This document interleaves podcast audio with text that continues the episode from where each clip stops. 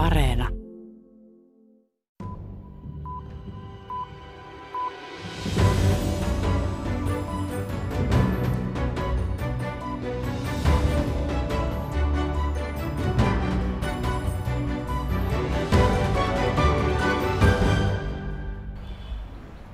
Chewe mahawe vaipa py ore mate an impevene ro ore auteri.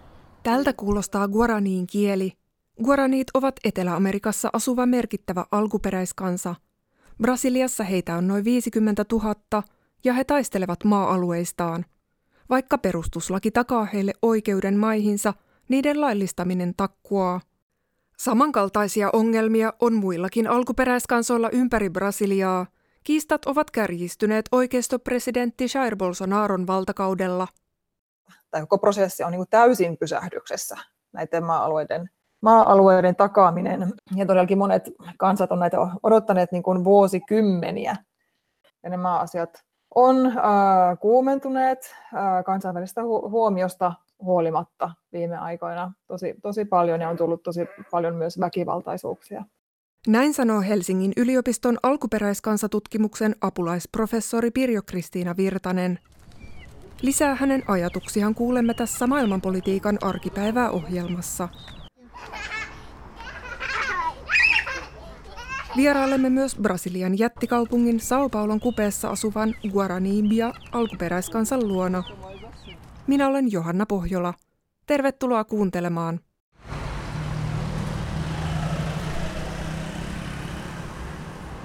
Parinkymmenen kilometrin päässä Brasilian suurimman kaupungin Sao Paulon hektisestä liikekeskustasta avautuu aivan toisenlainen maailma.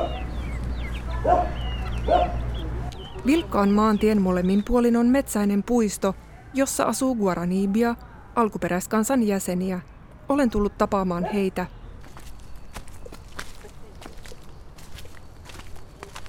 Polku nousee vehreälle kukkulalle, jossa on savesta rakennettuja koteja olkikattoineen. Katolla köpöttelee kukko.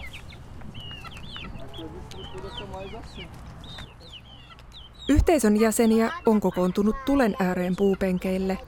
Nainen tupruttelee pyhällä petankua piipulla tupakkaa.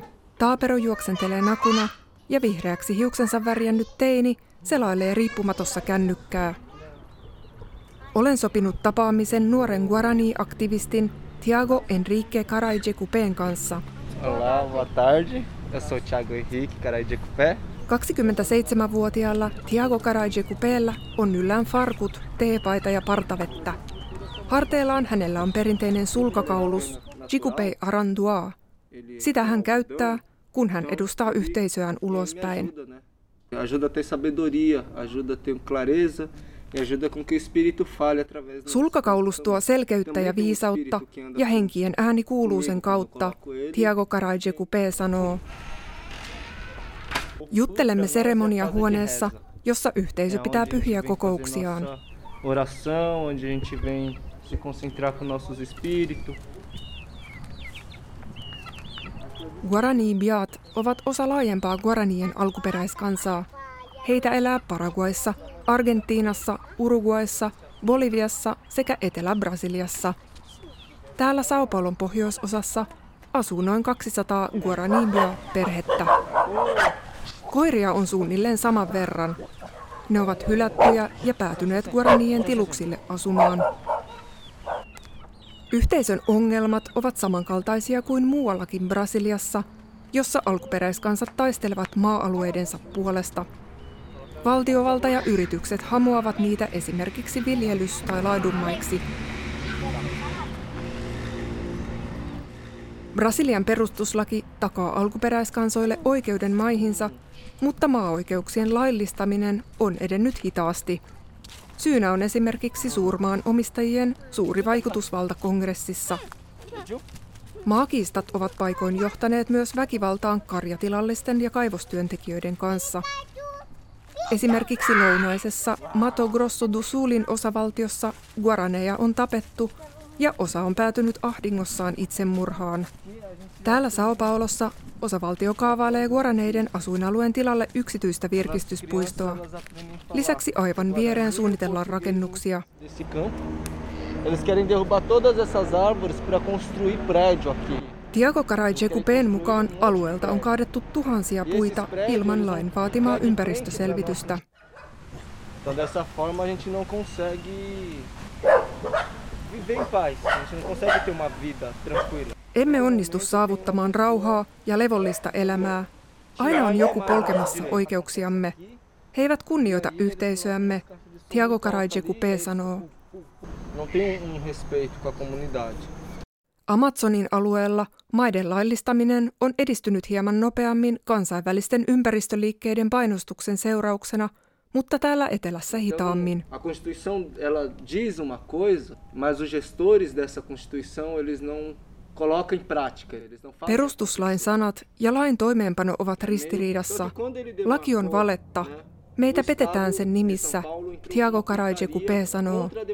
É uma mentira. Eles nos, nos enganam com a sua própria lei. Hän huomauttaa, että guaranit asuivat täällä jo, kun kaupunki alkoi kasvaa ympärille. Nyt guaranien asuinalueen keskellä kulkee vilkas liikenteinen maantie. A cada dia a gente vê a cidade chegar mais. A vida do branco quando chegou aqui, do não indígena, é quem trouxe a violência. Nós vivíamos bem. Kaupunki tulee joka hetki lähemmäs. Elämämme oli hyvää ennen kuin valkoihoiset tulivat. Sitä seurasi väkivaltaa ja vaikeuksia, hän assistir.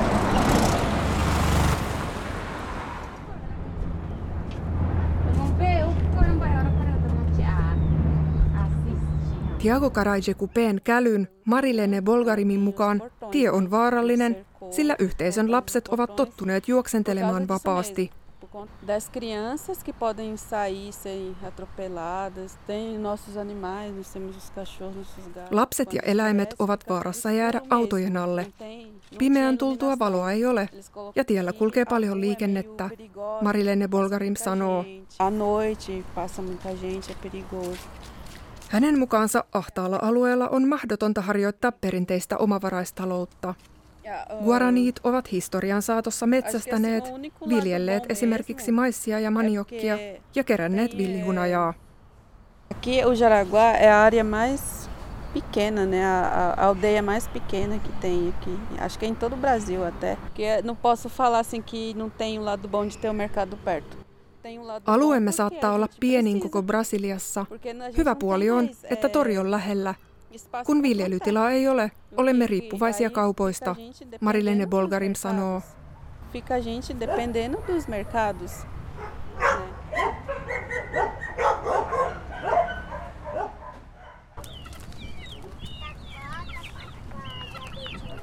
Alkuperäiskansoihin kuuluu Brasiliassa alle miljoona ihmistä. Se tekee noin puoli prosenttia koko väestöstä. Yhteys maahan on alkuperäiskansoille tärkeä. Maa on maailmankuvan perusta, ravinnon lähde ja turvan luoja. Maakiistat ovat kärjistyneet samalla, kun karjatalouden sekä maa- ja kaivosteollisuuden intressit alkuperäiskansojen maa-alueisiin ovat kasvaneet. Alkuperäiskansojen taistelu maa-oikeuksiensa puolesta ei silti ole mikään uusi ilmiö, huomauttaa Brasilian perehtynyt alkuperäiskansatutkimuksen apulaisprofessori Pirjo Kristiina Virtanen Helsingin yliopistosta. 70-luvulla, 80-luvulla se oli niin kuin tosi tärkeä asia alkuperäiskansoille, että he taistelivat niiden omien maa-oikeuksiensa puolesta. Ja sitten myöhemmin he kovasti taistelivat oman terveydenhuollon ja koulutuksen puolesta. Nyt ollaan niin palattu näihin maa-asioihin. Viime aikoina Brasiliassa on kuohuttanut tapaus, jossa pohjoisella Amazonian alueella Janomami-kansan maille on tullut laittomasti noin 20 000 kullankaivajaa.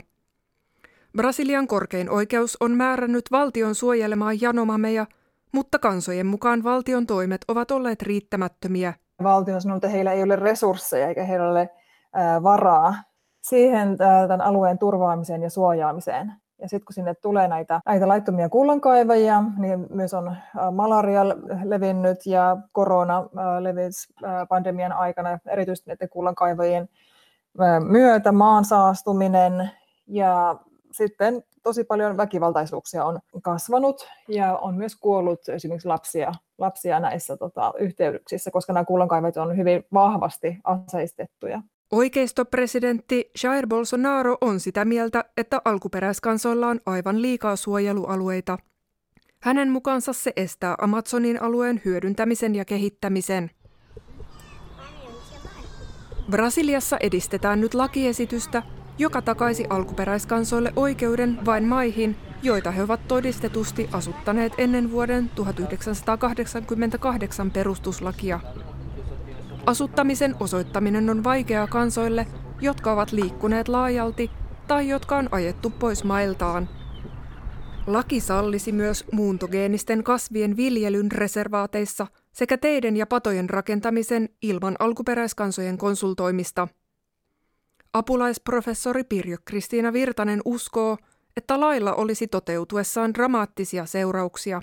Näitä on siis todellakin satoja laajoja alkuperäiskansojen alueita, niin niillä voitaisiin aloittaa sitten erilaisia taloudellisia toimintoja. Voidaan kyllä olettaa, että silloin sademetsää kaatuu ja sitä saastuu, ja tämä todella arvokas koko planetaarinen biodiversiteetti katoaa, ja samoin sitten tämä on tosi iso ihmisoikeuskysymys.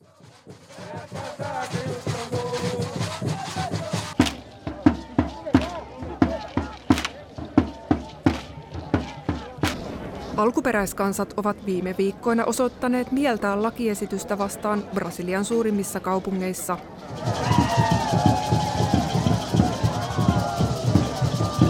Heistä 800 on leiriytynyt pääkaupunki Brasiliaan painostaakseen kongressia luopumaan lakiesityksestä. Hoje o Estado está eh, matando mais que a própria doença, né, que o próprio Covid.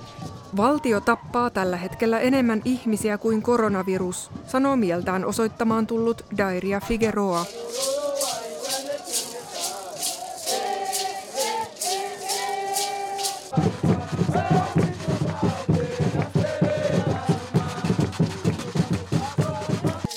Brasiliassa on kaikkiaan noin 300 eri alkuperäiskansaa. Monet heille merkityt maa-alueet ovat alkujaan jääneet pienemmiksi kuin mitä heidän esi-isänsä ovat asuttaneet. Asutuksesta ei yleensä ole olemassa virallisia dokumentteja, mikä tekee sen todistamisesta haastavaa. Heidän niin kuin, historia on kirjoitettu sinne ympäristöön. Tai asuttamisen todisteet näkyy hyvin usein siinä kasvillisuudessa. Eli he itse pystyvät sanomaan, että tässä on minun esi-isäni tekemä istutus, tiettyjä hedelmäpuita tai tai jotain muuta. Ja tämmöisiä asioita ei niin usein oteta huomioon näissä prosesseissa, kun selvitetään sitä, että, että mikä kansa on asunut missä milläkin alueella. Ja Asiantuntijoiden mukaan alkuperäiskansojen oikeudet toteutuvat tällä hetkellä Brasiliassa heikosti.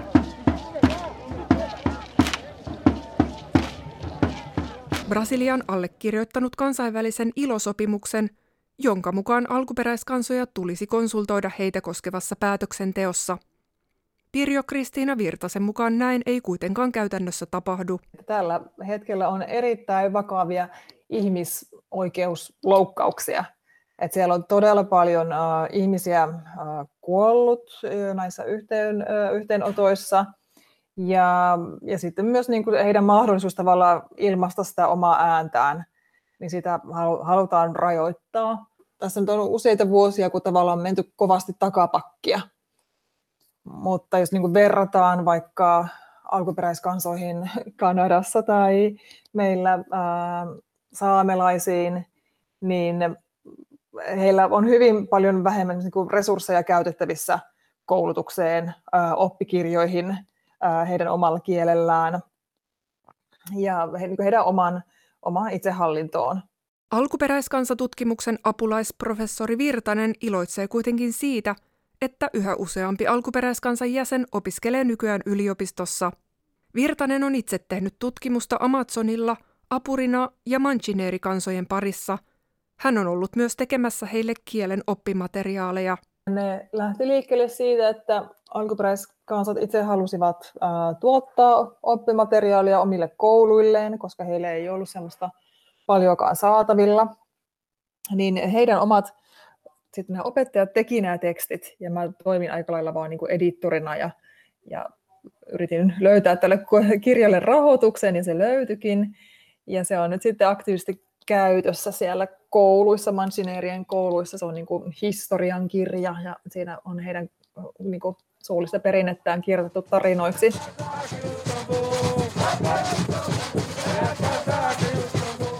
Kaikkiaan Brasiliassa on noin 180 alkuperäiskieltä. Ja kun puhutaan näistä Brasilian alkuperäiskansakielistä, niin ne on hyvinkin pieniä kieliä. Ja on vain muutama, millä on yli 5000 puhujaa. Ja se puhujien määrä usein on, on pienempi kuin se kansanmäärä. Näin sanoi Brasilian alkuperäiskansoihin perehtynyt apulaisprofessori Pirjo Kristiina Virtanen Helsingin yliopistosta.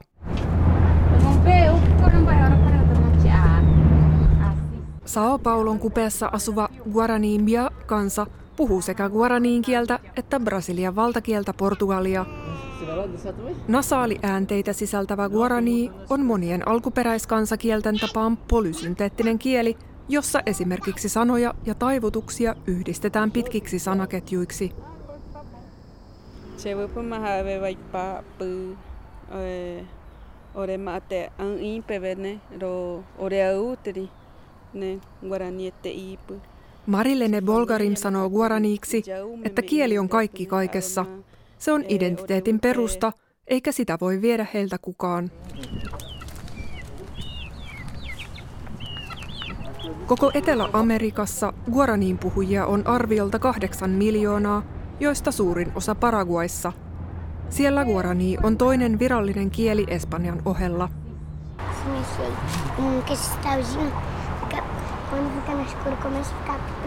Sao Paulon Guarani Bia kansalla on sekä guaraniin että portugalinkieliset nimet. Marilene Bolgarimin kolmevuotias tytär on nimeltään Takuaa, portugaliksi Melina.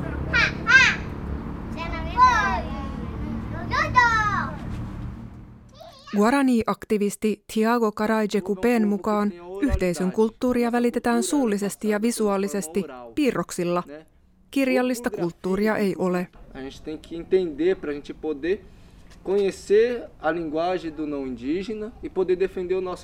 Meidän täytyy osata valtakieltä, jotta voimme puolustaa oikeuksiamme, mutta sellaiseen suhtaudutaan rasistisesti – Você não, não é mais índio. Ajatellaan, että koska osaamme lukea ja käytämme kännykkää, emme enää ole intiaaneja, eikä meillä ole alkuperäiskansan oikeuksia, Tiago Carajecupé sanoo. Hänelläkin on kännykkä ja WhatsApp-sovellus, jonka avulla sain häneen yhteyden. Tiago Carajecupeen mukaan yritys, joka kaavailee rakennuksia Guaranien asuinalueen viereen, on perustellut ympäristöselvityksen puutetta vetoamalla Guaranien sopeutumiseen. Yrityksen mukaan Guaranit eivät enää ole alkuperäiskansa, koska he käyttävät ah, kännykkää. E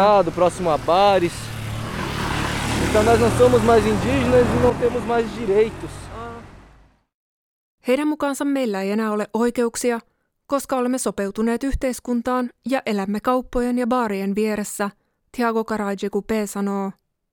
Helsingin yliopiston alkuperäiskansatutkimuksen apulaisprofessorin Pirjo Kristiina Virtasen mukaan alkuperäiskansoihin suhtaudutaan usein yleistä, kapeasti. Että ajatellaan, että alkuperäiskansojen jäsenten pitäisi asua pelkästään siellä reservaatissa ja, ja tota, että ei he tarvitsivat mitään valtion palveluja eikä, eikä tota, minkäänlaista teknologiaa sinne omaa kulttuuriaan ja elinkeinojaan vahvistamaan että se on semmoinen niin kuin jatkuva syrjintä.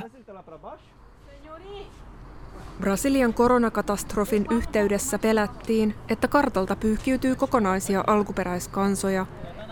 Esimerkiksi monet Amazonin alkuperäiskansat ovat haavoittuvassa asemassa, koska viidakkokylistä voi olla terveysasemille usean päivän matka Järjestöjen mukaan koronaan on kuollut runsaat 1100 alkuperäiskansan jäsentä. Tilanne on ollut synkkä etenkin Manausin kaupungin alueella Amazonilla. Myös moni Pirjo Kristina Virtasen brasilialaisista kollegoista on kertonut kuolemista lähipiirissään. Alkuperäiskansoja asuu hyvin paljon kaupungeissa ja monissa kaupungeissa he ovat työllistyneinä sellaisissa tehtävissä, että heidän ei ole ollut mahdollista olla eristyksissä omassa kodissaan. Ja esimerkiksi niin Manauksessa ja Belemissä ja tämmöisissä muissa isoissa kaupungeissa, niin siellä kyllä korona iski hyvin pahasti ka- taustaiseen väestöön. Alkuperäiskansat ovat toisaalta olleet etusijalla rokotuksissa. Itse on mukana esimerkiksi apurinojen WhatsApp-ryhmässä ja siellä kaikki aina haluavat postata, kun ovat, ovat saaneet rokotuksen. Se on ollut, ollut heille hirveän tärkeä asia. Täällä Guarani Bian asuinalueella tilanne on helpompi, sillä kaupunki sijaitsee vieressä. Kylässä on myös oma terveysasema. A maioria da comunidade pegou a Covid. Tiago Karajeku P. kertoo, että lähes koko kansa sairasti koronan viime vuonna. Kukaan ei silti toistaiseksi ole kuollut. Vain Tiago Karajeku P. on maski haastattelun vuoksi. A gente evita muita, muita saída porque as pessoas não estão acostumadas a usar máscara. É uma coisa que incomoda. Emme ole tottuneet maskin käyttöön, joten vältämme kaupungilla käymistä. Pelkoa ja huolta on yhä paljon. Tiago Karajeku P. sanoo, Mas a gente ainda tem muito medo, né? kello lähenee ilta seitsemää ja pimeys laskeutuu kukkulalle. Esse é o cachorro da. da Tiago Karajeku P. odottavat perheen iltatoimet ja laskeudumme alas maantielle.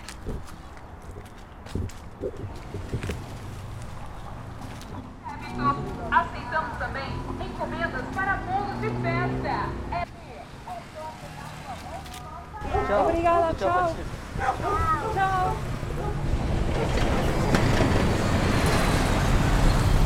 Sao Paulossa moni ei tiedä, että suurkaupungin alueella ylipäänsä on alkuperäiskansoja.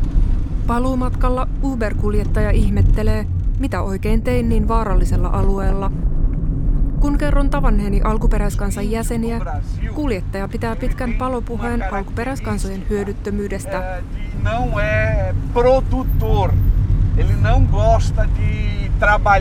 He eivät ole taloudellisesti tuottavia, eivät halua tehdä töitä ja puuhastelevat vain pikkukäsitöitään, kuljettaja David Nascimento sanoo.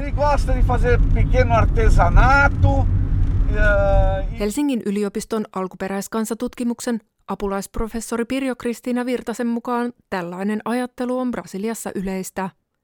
Hän muistuttaa, että alkuperäiskansojen elämän filosofia perustuu vuorovaikutukseen luonnon kanssa, eikä sen maksimaaliseen hyödyntämiseen.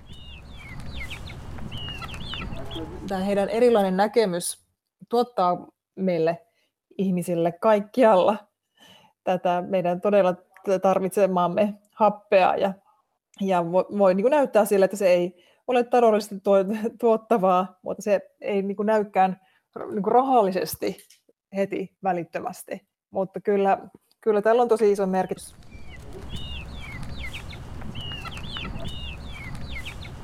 Tähän päättyy maailmanpolitiikan arkipäivää tällä kertaa.